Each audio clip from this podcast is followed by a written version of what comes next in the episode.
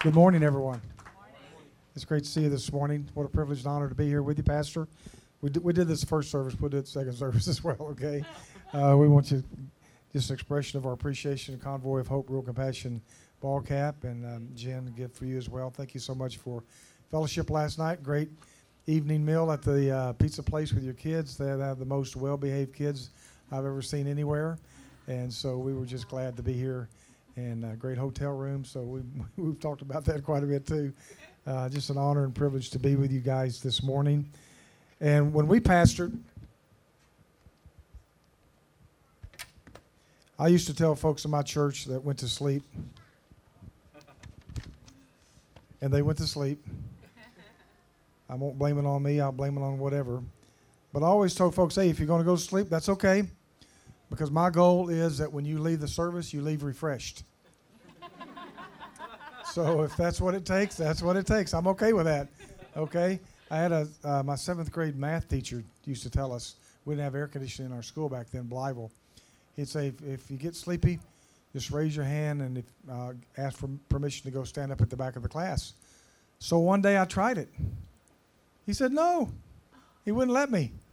So I stayed awake. You know, I fought through it. So um, whatever whatever it takes for you today, folks, we're we're good to go. Okay, we understand it, but we're just glad to be with you this morning and uh, share with you what God's called us to do as missionaries with Rural Compassion. Good morning.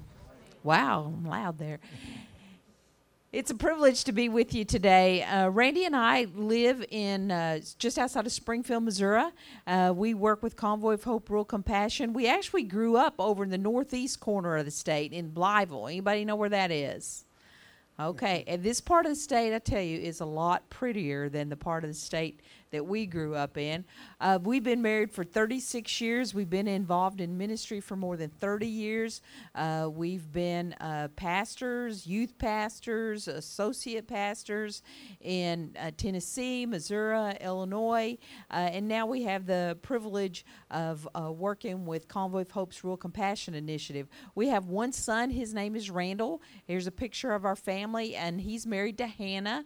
And then there in the center of the picture are the two most important people in our lives our grandbabies, uh, two and a half year old Salem and one year old Charlie. We got any grandmas and grandpas here today? All right.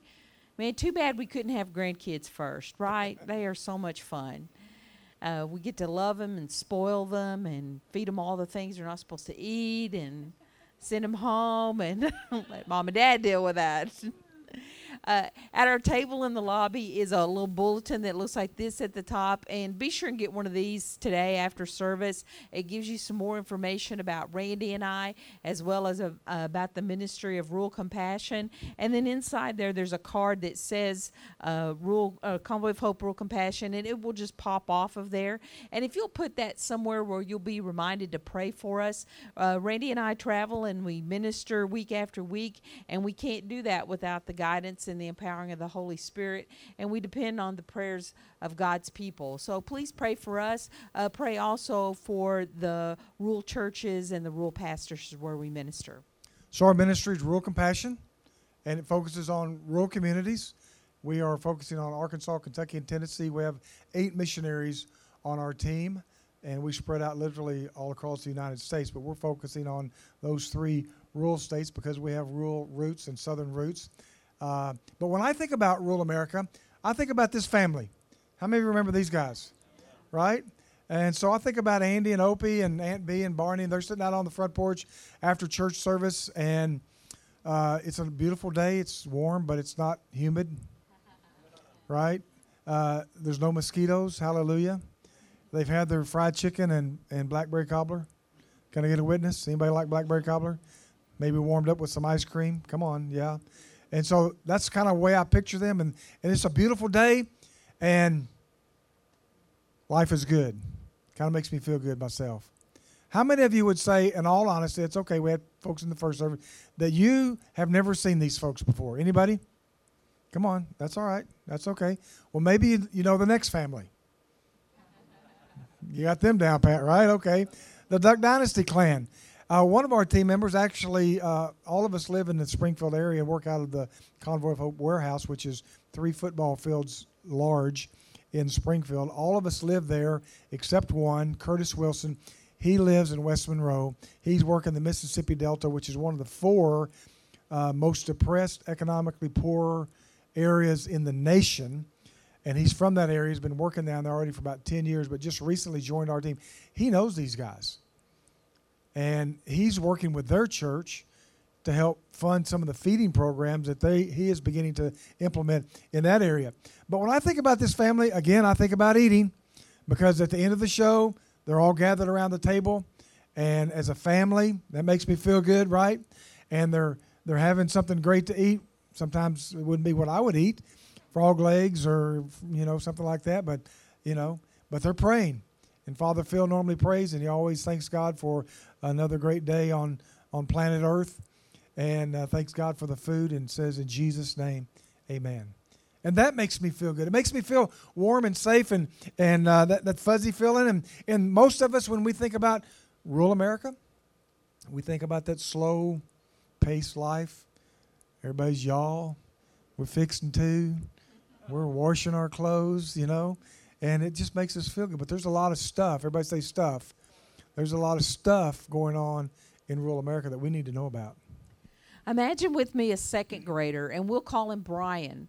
And Brian shows up for school on the first day of a new school year, and he doesn't have a backpack or school supplies like the other kids. His clothes and his hair are unkept. Uh, his shoes are probably at least one size too small. And the cafeteria workers will notice how, particularly on Mondays, that he'll quickly finish all the food on his tray, and he'll even ask if he can finish food the other kids plan to throw away. And that's because Brian's only reliable food source are the free meals that he receives at school during the week. And on the weekends, there may or may not be food in Brian's home. And unfortunately, Brian is not a single child.